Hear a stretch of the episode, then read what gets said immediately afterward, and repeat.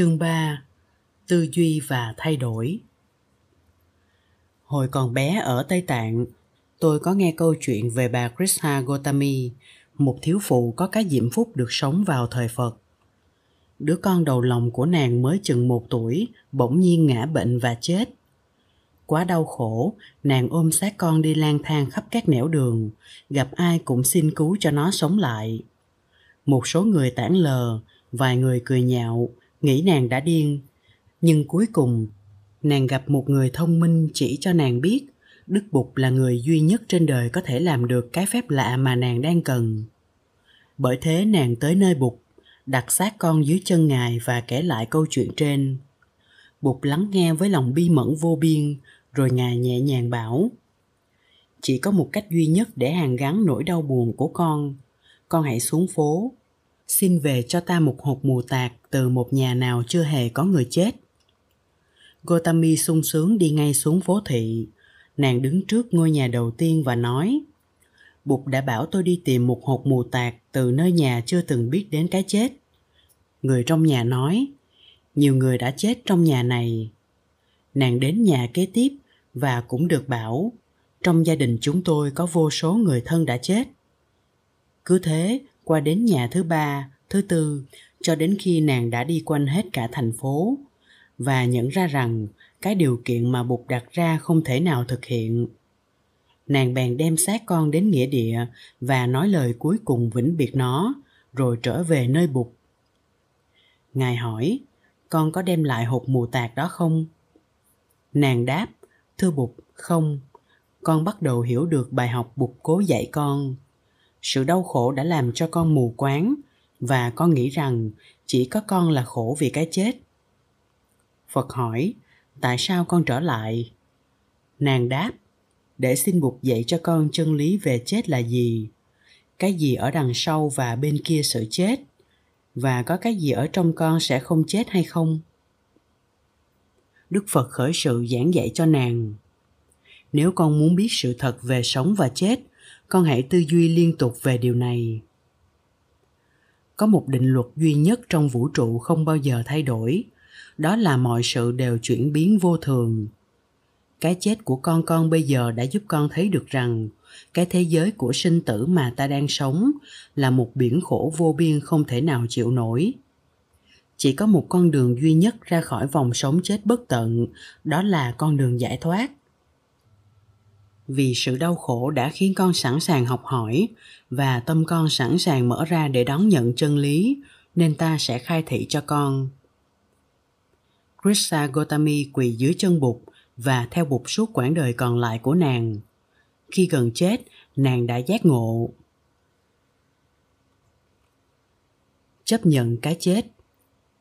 Câu chuyện về krishna gotami chỉ cho ta một điều mà ta có thể chiêm nghiệm nghiền ngẫm một sự xúc chạm gần gũi với cái chết, có thể đem lại một sự tỉnh thức thực sự, một sự chuyển hóa trong toàn bộ nhân sinh quan của ta. Hãy lấy ví dụ cái kinh nghiệm cận tử. Có lẽ một trong những khải thị quan trọng nhất của nó đã chuyển hóa con người trải qua kinh nghiệm ấy như thế nào. Những nhà nghiên cứu đã lưu ý một số hậu quả và biến đổi ngạc nhiên nơi những người ấy. Đó là họ bớt sợ hãi và biết chấp nhận sự chết họ quan tâm đến việc giúp đỡ người khác nhiều hơn. Họ càng thấy rõ tầm quan trọng của yêu thương. Họ ít quan tâm đến những theo đuổi vật chất. Họ càng tin tưởng vào chiều hướng tâm linh và ý nghĩa cuộc đời. Và dĩ nhiên, họ càng mở rộng niềm tin về đời sau. Một người đã nói với kenneth ring, tôi đã được chuyển hóa từ một con người lạc lõng lang thang không mục đích, không thiết gì trong đời ngoài tài sản vật chất, thành một con người có định hướng có động cơ sâu xa, có mục đích trong cuộc đời. Và một niềm tin mãnh liệt rằng sẽ có một quả báo vào cuối cuộc đời. Lòng say mê của cải, ham muốn sở hữu vật chất nơi tôi, đã được thay bằng sự khao khát tìm hiểu về tâm linh và ước mong thấy thế giới được cải thiện. Một phụ nữ nói với margaret gray, một nhà nghiên cứu anh quốc về kinh nghiệm cận tử tôi dần dần cảm thấy có một ý thức cao về tình yêu, khả năng cảm thông, khả năng tìm thấy niềm vui và lạc thú trong những việc nhỏ nhặt tầm thường nhất quanh tôi.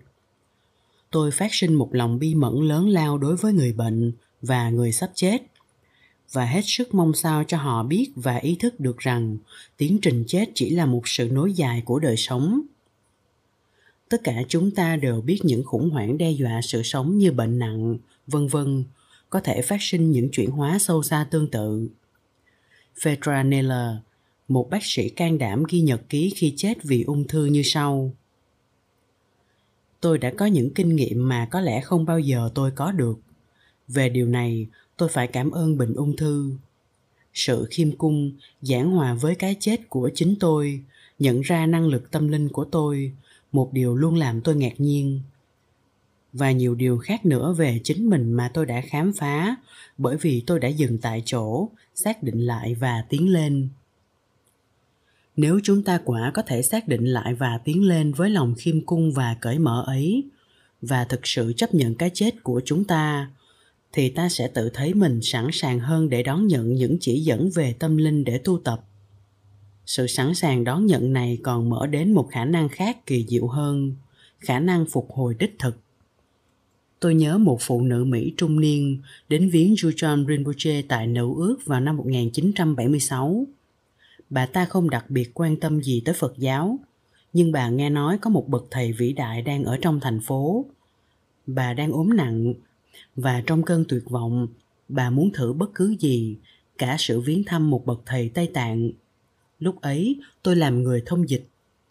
Bà vào phòng, ngồi trước mặt Jujon Rinpoche bà quá xúc động bởi chính tình trạng của mình và sự hiện diện của ngài. Tới nỗi bà òa lên khóc. Bà la lên, bác sĩ của tôi bảo tôi chỉ còn sống vài tháng nữa. Thầy có thể nào giúp tôi không? Tôi đang chết.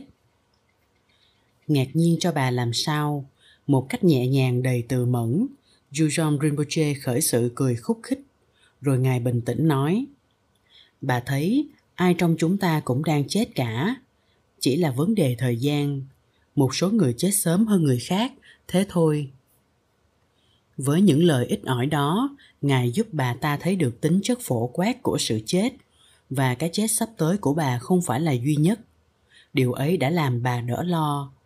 Rồi ngài nói về chết và chấp nhận cái chết. Ngài nói về niềm hy vọng ở trong sự chết.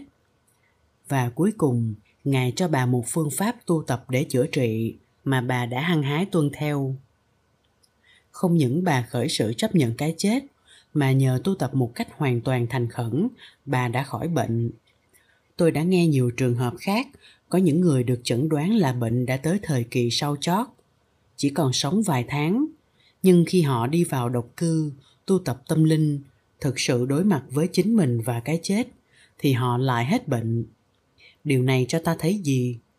Rằng khi ta chấp nhận chết, chuyển hóa thái độ của ta với cuộc đời và tìm ra mối liên hệ căn để giữa sống và chết, một khả năng chữa trị kỳ diệu có thể xảy ra.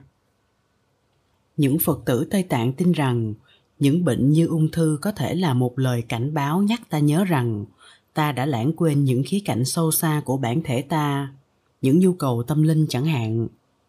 Nếu ta nghiêm túc đón nhận sự cảnh báo này và thay đổi một cách căn bản chiều hướng cuộc đời ta, thì rất có hy vọng chữa lành không những thân xác mà cả toàn thể con người ta nữa sự thay đổi sâu xa trong tâm để tư duy sâu xa về vô thường như Krista Gotami đã làm là thấu hiểu tận trong tim bạn các sự thật được diễn tả trong những câu thơ của một bậc thầy hiện nay, Nyosun Kenbo.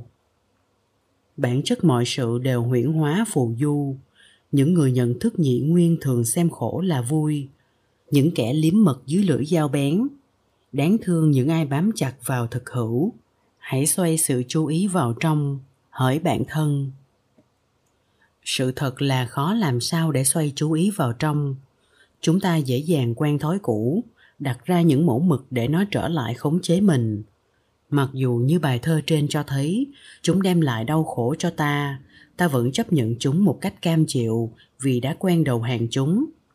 Chúng ta có thể xem tự do giải thoát như một lý tưởng song khi động tới những thói quen của mình, thì ta hoàn toàn biến thành nô lệ. Duy thế, nhờ tư duy mà ta có thể dần dần đạt đến trí tuệ. Chúng ta có thể một ngày nào đó nhận ra rằng mình đang tái đi tái lại những mẫu mực cố định và khởi sự mong muốn thoát ra. Dĩ nhiên, chúng ta có thể rơi vào lại thói quen nhiều lần, nhưng dần già cũng có thể ngoi lên khỏi chúng và bắt đầu thay đổi bài thơ sau đây nói cho tất cả chúng ta, gọi là tự truyện trong năm chương. Một, tôi đi xuống đường phố. Có một lỗ sâu bên vệ đường. Tôi rớt vào đó. Tôi chới với vô phương. Hai, tôi đi xuống cũng con đường ấy. Có một lỗ sâu bên vệ đường. Tôi làm bộ như không trông thấy. Tôi lại rớt như thường. Tôi không ngờ mình ở ngay chỗ cũ nhưng đó đâu phải lỗi tại tôi. Mất nhiều thời gian mới hòng ra được. Ba, tôi cũng đi lại con đường cũ. Có một lỗ sâu bên vệ đường. Tôi thấy nó vẫn đang ở đấy và tôi vẫn rơi vào. Đó là thói quen. Mắt tôi vẫn mở. Tôi biết mình ở đâu. Đấy là lỗi tại tôi. Tôi liền ra tức khắc. Bốn, tôi đi xuống con đường phố cũ có một lỗ sâu bên vệ đường. Tôi đi quành qua nó. Năm, tôi đi xuống bằng con đường khác. Mục đích của tư duy về cái chết, tử tưởng, là làm một cuộc đổi mới thực sự trong đáy tim bạn và tập khởi sự tránh cái lỗ sâu bên vệ đường bằng cách đi con đường khác. Thường điều này cần có một thời gian nhập thất quán tưởng sâu xa. Vì chỉ có vậy ta mới có thể mở mắt thực sự để thấy ta đã làm gì với cuộc đời mình. Nhìn thẳng vào cái chết không nhất thiết phải hải hùng ghê gớm lắm. Tại sao không tư duy sự chết khi bạn đang cao hứng, thoải mái, nằm trong giường ấm áp tiện nghi, hoặc khi bạn đang trải qua dịp nghỉ lễ, đang lắng nghe bản nhạc mà bạn yêu thích? Tại sao không tư duy sự chết khi bạn đang hạnh phúc, khỏe mạnh, đầy tin tưởng và hoàn toàn an vui? Bạn có để ý rằng có những giờ phút đặc biệt, trong đó bạn có khuynh hướng nội quán hay không? Hãy làm việc với những giây phút ấy một cách nhẹ nhàng, vì đấy là những giây phút bạn có thể có được một kinh nghiệm mãnh liệt sâu xa, thay đổi toàn thể quan niệm của bạn về thế giới.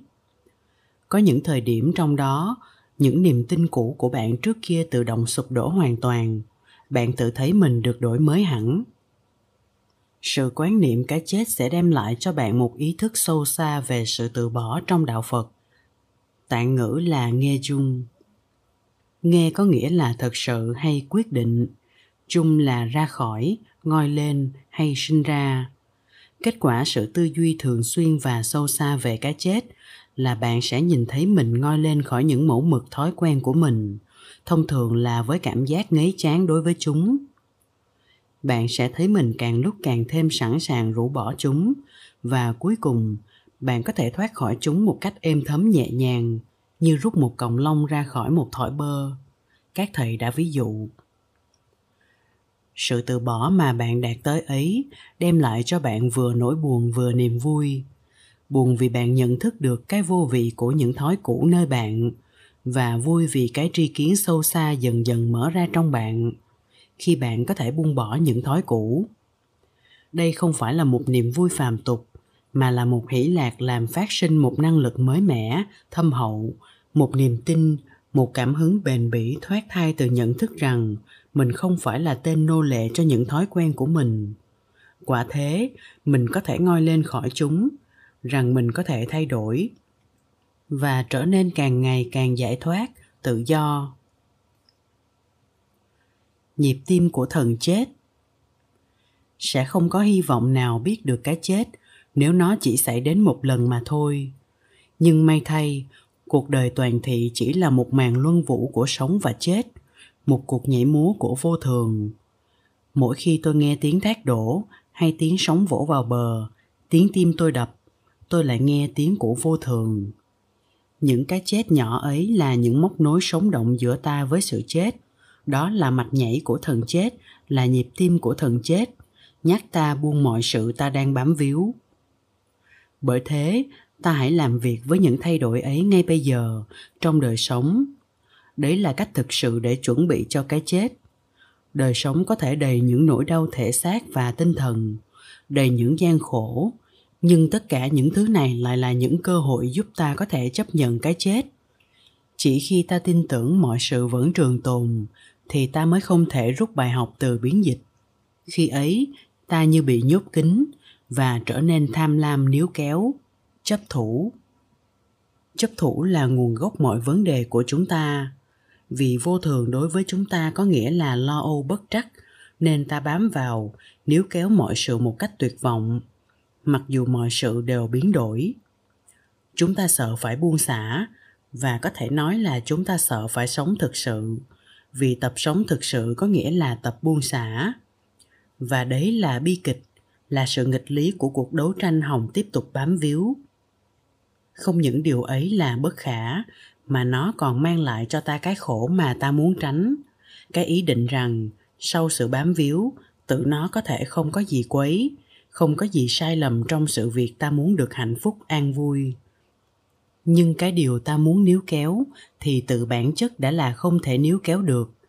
Người tây tạng nói rằng, chúng ta không thể rửa tay hai lần trong cùng một dòng nước. Và dù có ép mạnh bao nhiêu, bạn cũng không thể ép cát ra dầu. Thâm nhập lý vô thường thực sự chính là dần dần tự giải thoát khỏi chấp thủ, khỏi quan niệm sai lầm tai hại của ta về trường tồn khỏi sự say mê an toàn bảo đảm.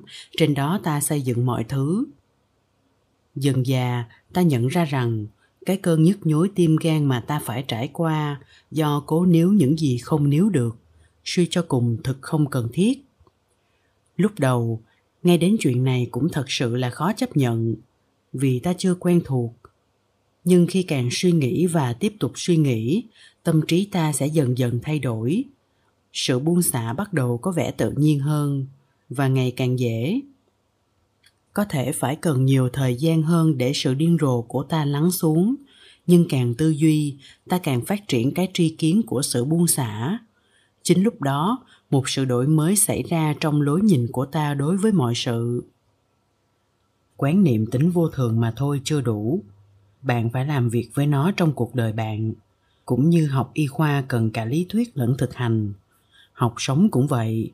Và trong sự học sống ở đời, sự thực hành nằm ngay ở đây, trong phòng thí nghiệm của biến dịch. Khi những đổi thay xảy đến, chúng ta tập nhìn chúng với một tuệ giác mới. Mặc dù mọi sự vẫn tiếp tục xảy ra như trước, song một cái gì trong ta sẽ đổi khác? Hoàn cảnh bây giờ đối với ta có vẻ thoải mái hơn, bớt căng thẳng, khổ nhọc, và dù có trải qua những cuộc bể dâu chúng ta cũng ít kinh hãi trước ảnh hưởng của chúng. Một cuộc bể dâu đem lại cho ta thêm ít thực chứng, và quan niệm của ta về sự sống trở nên càng ngày càng sâu sắc và khoáng đạt hơn. Làm việc với những đổi thay. Ta hãy thử một thí nghiệm. Hãy nhặt một đồng xu lên và tưởng tượng nó là cái đối tượng mà bạn đang bám víu. Bạn hãy giữ nó thật chặt trong nắm tay đối diện với mặt đất bây giờ, nếu bạn buông ra hay thả lỏng nắm tay, bạn sẽ mất cái mà bạn đang nắm giữ. Chính đó là lý do làm bạn phải nắm lại. Nhưng có một khả năng khác, bạn có thể buông ra mà vẫn giữ được đồng xu đó. Bạn duỗi cánh tay ra để ngửa nắm tay cho đối diện với bầu trời. Rồi bạn thả nắm tay, thì đồng xu vẫn còn nằm trên tay mở của bạn. Thế là bạn buông xả và đồng xu vẫn còn là của bạn mặc dù xung quanh đó là hư không bao la. Bởi vậy, vẫn có cách để chúng ta có thể chấp nhận vô thường mà vẫn thưởng thức được hương vị cuộc đời và đồng thời không bám víu. Ta hãy nghĩ đến những gì thường xảy ra trong những mối tương quan. Phần lớn chỉ khi sắp mất bạn, người ta mới nhận ra mình thương bạn và khi ấy, người ta càng bám chặt hơn nhưng càng níu kéo thì người kia càng thoát ly và mối liên lạc giữa họ càng mong manh hơn. Chúng ta muốn có hạnh phúc, nhưng chính cái cách ta theo đuổi hạnh phúc lại quá vụng về đến nỗi nó chỉ đem lại cho ta thêm nhiều phiền muộn. Thông thường, ta tưởng chừng ta phải giữ kỹ để có được cái gì mà ta cho là sẽ đảm bảo hạnh phúc của ta. Ta tự hỏi, làm sao ta có thể sẽ đảm bảo một cái gì nếu ta không thể sở hữu nó? Quá thường khi ta lẫn lộn sự bám víu với tình yêu. Ngay cả khi mối tương giao thật tốt đẹp, thì tình yêu vẫn thường bị hỏng do sự bám víu. Từ bám víu có nỗi bất an, chiếm hữu và kiêu căng. Và khi tình yêu bay mất, thì bạn chỉ còn lại những hoài niệm để chứng tỏ tình yêu của bạn. Đó là vết sẹo của sự bám víu. Vậy thì làm thế nào ta có thể vượt qua sự bám víu? Chỉ bằng cách trực nhận bản chất vô thường của nó. Sự nhận chân này sẽ giải thoát ta khỏi nanh vuốt của tính chấp thủ. Chúng ta sẽ thoáng thấy được như các thiền sư đã nói. Thái độ tích cực đối với sự đổi thay là, ta như thể bầu trời đang nhìn mây bay qua, hay giải thoát như thủy ngân. Khi thủy ngân giọt trên đất, bản chất của nó vẫn nguyên vẹn không lấm bụi. Khi ta theo lời dạy của các bậc thầy dần dần buông bỏ sự bám víu, thì một lòng bi mẫn bao la cũng nảy sinh trong ta. Những đám mây vô minh chấp thủ tan biến, và mặt trời là trái tim yêu thương chân thực bỗng chiếu sáng. Chính lúc ấy, từ bản thể sâu xa, ta bắt đầu nếm được hương vị câu thơ chứa đựng chân lý siêu thoát của william blake. Kẻ nào ràng buộc mình vào một lạc thú, làm hỏng đôi cánh cuộc đời kẻ nào chỉ hôn hạnh phúc khi nó lướt qua, sẽ sống trong ánh mặt trời bất tận. Tinh thần chiến sĩ, chúng ta có thói quen tin rằng nếu ta buông xả, ta sẽ không còn gì, nhưng cuộc đời luôn luôn cho ta thấy cái ngược lại. Đó là sự buông xả chính là con đường đưa đến giải thoát tự do.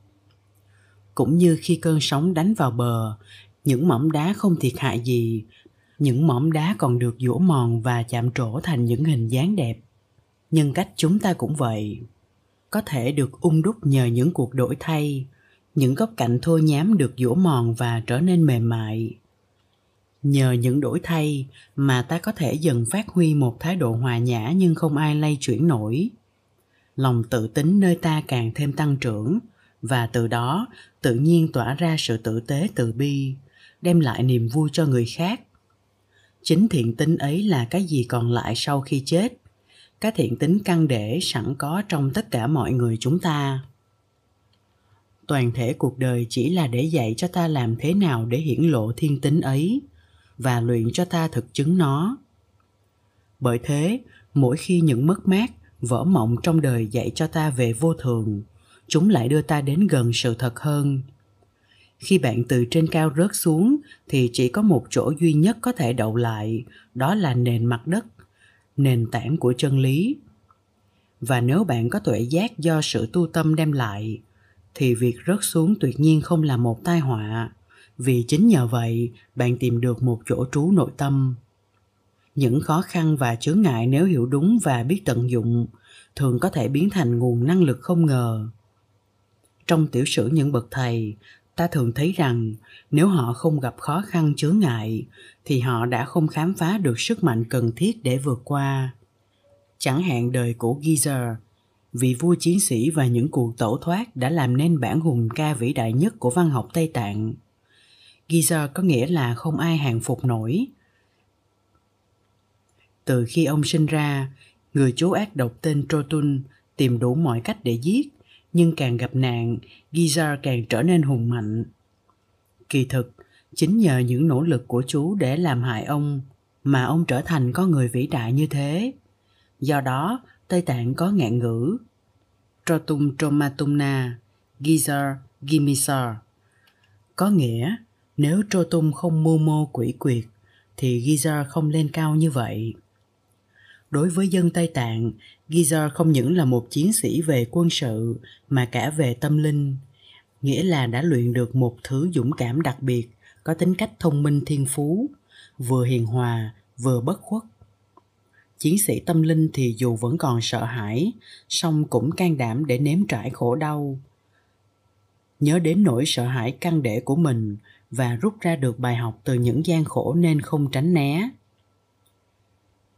Chogyam Trungpa Rinpoche nói, trở thành một chiến sĩ tâm linh có nghĩa là có thể đổi sự phấn đấu cho sự bảo đảm an toàn nhỏ nhen của ta để có một tri kiến rộng lớn hơn đầy tính vô úy khoáng đạt và anh hùng. Thông điệp của vô thường trong cái chết có niềm hy vọng. Hãy nhìn sâu thêm nữa vào vô thường bạn sẽ thấy nó có một thông điệp khác một bộ mặt khác đầy hy vọng lớn lao một thông điệp làm bạn mở mắt ra trước bản chất uy nguyên của vũ trụ và mối tương quan kỳ diệu của ta với nó. Nếu mọi sự là vô thường, thì mọi sự là không, trống rỗng, nghĩa là không có một thực hữu nội tại, chắc chắn, trường cửu. Và mọi sự, khi được thấy và hiểu trong tương quan đích thực của nó, thì không phải là những thực thể độc lập mà tương hỗ lệ thuộc với mọi vật khác phật so sánh vũ trụ như một cái lưới rộng lớn, dệt bằng vô số hạt châu chiếu sáng. Mỗi hạt có vô số góc cạnh. Mỗi hạt châu phản chiếu vô số hạt khác trong lưới và là một với những hạt khác. Hãy nghĩ đến một làn sóng trên biển. Nhìn một cách thì nó dường như có một thực thể riêng biệt. Có đầu, có cuối, có sinh, có diệt. Nhưng nhìn cách khác thì làn sóng chính nó không thực hữu mà chỉ là một dáng dấp của nước nó trống rỗng hay không có lý lịch riêng, nhưng mà đầy nước. Vậy khi bạn thực sự nghĩ về làn sóng, bạn nhận ra rằng nó là một cái gì tạm thời có được nhờ gió và nước, và tùy thuộc vào một loạt những trường hợp luôn luôn thay đổi. Bạn cũng nhận ra rằng mỗi làn sóng đều có tương quan với mỗi làn sóng khác. Không một thứ gì có một hiện hữu nội tại riêng nó khi bạn thực sự nhìn kỹ và sự vắng mặt một hiện hữu biệt lập ấy ta gọi là trống rỗng. Hãy nghĩ đến một cái cây. Khi bạn nghĩ đến cái cây, bạn ưa nghĩ đến một sự vật được xác định rõ rệt. Và ở một bình diện nó quả có thực, như làn sóng nói trên. Nhưng khi bạn nhìn kỹ hơn vào cái cây, bạn sẽ thấy cuối cùng nó cũng không hiện hữu biệt lập.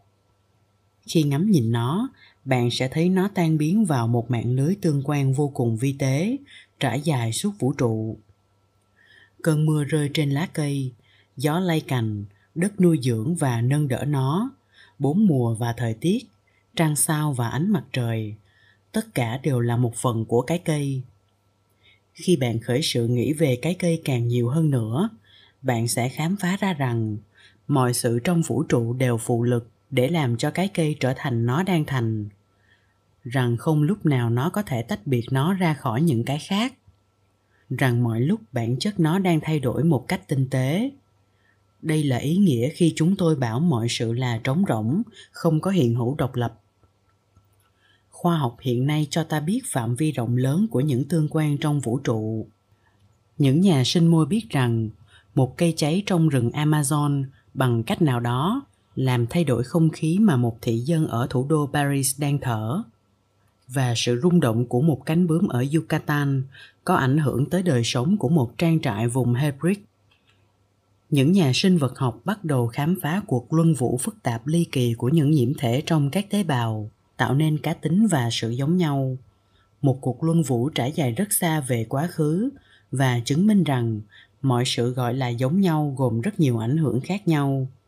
Những nhà vật lý học thì giới thiệu chúng ta vào thế giới của lượng tử một thế giới giống hệt một cách lạ lùng với thế giới mà phật mô tả trong hình ảnh cái lưới châu ngọc, phạm võng, trải khắp vũ trụ. Hệt như những hạt ngọc trong lưới ấy, mọi phân tử đều hiện hữu, kể như những phối hợp khác nhau của những phân tử ấy. Bởi thế, khi ta thực sự nhìn vào chính mình cùng những sự vật xung quanh mà ta cho là chắc chắn bền bỉ, ta đều thấy chúng không thực gì hơn một giấc chim bao. Phật dạy hãy quan sát vạn pháp như ảo tưởng, lầu mây, như mộng, như hóa hiện. Có thấy không thực chất? Hãy quan sát vạn pháp như bóng trăng phản chiếu, đáy hồ nước lặng trong. Trăng chưa từng di chuyển. Hãy quan sát vạn pháp như vang của âm thanh, tiếng nhạc và tiếng khóc trong vang không điệu gì. Hãy quan sát vạn pháp như huyễn sư tạo huyễn đủ thứ ngựa xe bò. Chỉ có tưởng không thực. Sự quán tưởng tính chất mộng huyễn của thực tại không nhất thiết làm cho ta phải trở nên lạnh lùng, vô vọng hay cay đắng. Ngược lại, nó có thể mở ra trong ta một tính hài hước, thân thiện, một lòng bi mẫn mà ta không ngờ mình cũng có. Và do đó, càng ngày, tâm ta càng rộng rãi đối với mọi vật và hữu tình. Milarepa nói thấy được tánh không thì mở lòng thương xót. Khi nhờ quan sát mà ta thực sự thấy được tánh không và tính hỗ tương lệ thuộc của mọi sự và chính mình, thì ta sẽ thấy thế giới dưới một ánh sáng huy hoàng, tươi mát hơn, như cái lưới đang kết bằng vô số bảo châu phản chiếu nhau mà phật đã mô tả. Khi ấy, ta không cần phải tự che chở mình hay giả bộ và ta sẽ dễ dàng thực hiện lời khuyên của một bậc thầy hãy luôn nhận chân tính mộng huyễn của cuộc đời để giảm bớt ái luyến và thù ghét. Hãy có tâm tốt đối với mọi loài, có tâm thương xót, bất kể kẻ khác đối xử với bạn ra sao. Những gì người khác làm đối với bạn không quan trọng lắm khi bạn xem như mộng huyễn. Cái mánh là bạn phải có những ý định tốt trong giấc mộng. Đây là điểm cốt yếu, đây đích thực là tu tâm tu tâm đích thực cũng là ý thức được rằng, nếu ta có tương quan mật thiết với mọi người, mọi sự, thì ngay cả một ý nghĩ, lời nói, hành động nhỏ nhất, ta cũng có những hậu quả khắp vũ trụ. Hãy ném một hòn sỏi xuống ao nước. Nó liền có một rung động trên mặt nước. Những làn sóng nhỏ lăn tăng tan hòa vào nhau và tạo thành những làn sóng mới. Mọi sự đều tương thuộc một cách chặt chẽ. Chúng ta sẽ nhận ra rằng chúng ta chịu trách nhiệm về mọi điều ta làm, nghĩ và nói. Quả thế, có trách nhiệm về chính ta, về mọi người và mọi sự vật khác, cũng với toàn thể vũ trụ. Đức đạt lai lạt ma đã dạy, trong cái thế giới hỗ tương lệ thuộc mật thiết này, những cá nhân và quốc gia không còn có thể tự giải quyết vấn đề riêng của họ nữa. Chúng ta cần đến nhau, bởi thế ta phải phát huy một ý thức về trách nhiệm hỗ tương trách nhiệm của tập thể và của từng cá nhân là bảo vệ và nuôi dưỡng đại gia đình địa cầu, nâng đỡ những thành viên yếu kém, bảo trì và săn sóc môi trường sống của tất cả chúng ta. Vô thường đã khai thị cho ta nhiều sự thật, nhưng còn một kho tàng cuối nó đang giữ, một kho tàng mà phần lớn bị che khuất dưới mắt chúng ta. Ta không ngờ và cũng không nhận ra được, song lại là của ta một cách thân thiết nhất thi sĩ Rainer Maria Rilke đã nói rằng, những nỗi sợ sâu xa nhất của ta giống như những con rồng đang giữ kho tàng sâu kín nhất của ta. Theo đó, không có gì là thực, không có gì là trường cửu. Hóa ra lại là người bạn tốt nhất của ta, bởi vì nó dục ta đặt câu hỏi. Nếu mọi sự đều hủy diệt, thay đổi, thì cái gì là có thực? Có chăng một cái gì đằng sau mọi giả tưởng, một cái gì vô biên? Khoáng đạt vô cùng, làm sân khấu cho cuộc luân vũ của vô thường chuyển biến. Có chăng một cái gì ta có thể nương tựa, an trú? Một cái gì sống lâu hơn cái mà ta gọi là cái chết? Để cho câu hỏi ấy xâm chiếm ta một cách cấp thiết, tư duy về nó, ta sẽ dần dần thay đổi sâu xa lối nhìn của ta về mọi sự. Với sự liên tục quán tưởng và thực hành buông xả ta sẽ thấy hiển lộ trong chính ta một cái gì ta không thể gọi tên, mô tả, đặt thành khái niệm. Một cái gì mà ta khởi sự thấy đang nằm đằng sau mọi sự biến dịch chết chóc của thế giới. Khi ấy, những dục vọng và giải trí thiển cận mà ta bị trói buộc vào do chấp thủ tính chất trường cửu, khởi sự tan biến và rơi rụng. Khi điều này xảy đến ta thường thoáng thấy những hàm ẩn rộng lớn ở đằng sau sự thật về vô thường. Nó giống như suốt buổi ta đã bay trong một chiếc phi cơ luồn qua những đám mây đen vần vũ. Rồi bỗng dưng, phi cơ vút lên trên những tầng mây, bay vào một bầu trời bao la trong sáng. Được cảm hứng, vui mừng khi ngoi lên trong chiều không gian mới đầy tự do ấy. Ta dần dần khám phá một niềm an lạc sâu xa, một niềm tự tin làm ta đầy ngạc nhiên, sung sướng dần dần phát sinh một niềm xác tính rằng một cái gì đó trong ta không gì phá hủy được, không gì làm thay đổi được và không thể chết. Milarepa viết, vì sợ chết, tôi đi vào núi, liên tục trầm tư về tính bất định của giờ chết. Bỗng bắt gặp thành trì bất tử, vô tận của tâm bản nhiên. Bây giờ, tất cả nỗi sợ chết đều tan biến. Vậy dần dần ta biết được trong ta có sự hiện diện của tự tính như bầu trời trong sáng, mà milarepa gọi là tâm bản nhiên, vốn bất tử và vô tận. Khi ý thức mới mẻ ấy trở nên sống động và gần như không gián đoạn, thì xảy ra cái mà áo nghĩa thư gọi là một sự xoay chiều của tâm thức, một khải thị có tính cách cá nhân, hoàn toàn không thể đặt tên, cho thấy ta là gì, tại sao ta ở đây, ta phải làm thế nào vân vân. Điều này cuối cùng không khác gì một đời sống mới mẻ, một cuộc phục sinh. Kỳ diệu thay, nhờ quán chân lý về vô thường một cách liên tục, không sợ hãi, mà dần dần ta thấy mình giáp mặt trong niềm tri ân và hỷ lạc với chân lý về bản chất bất biến, bất tử và vô tận của tâm.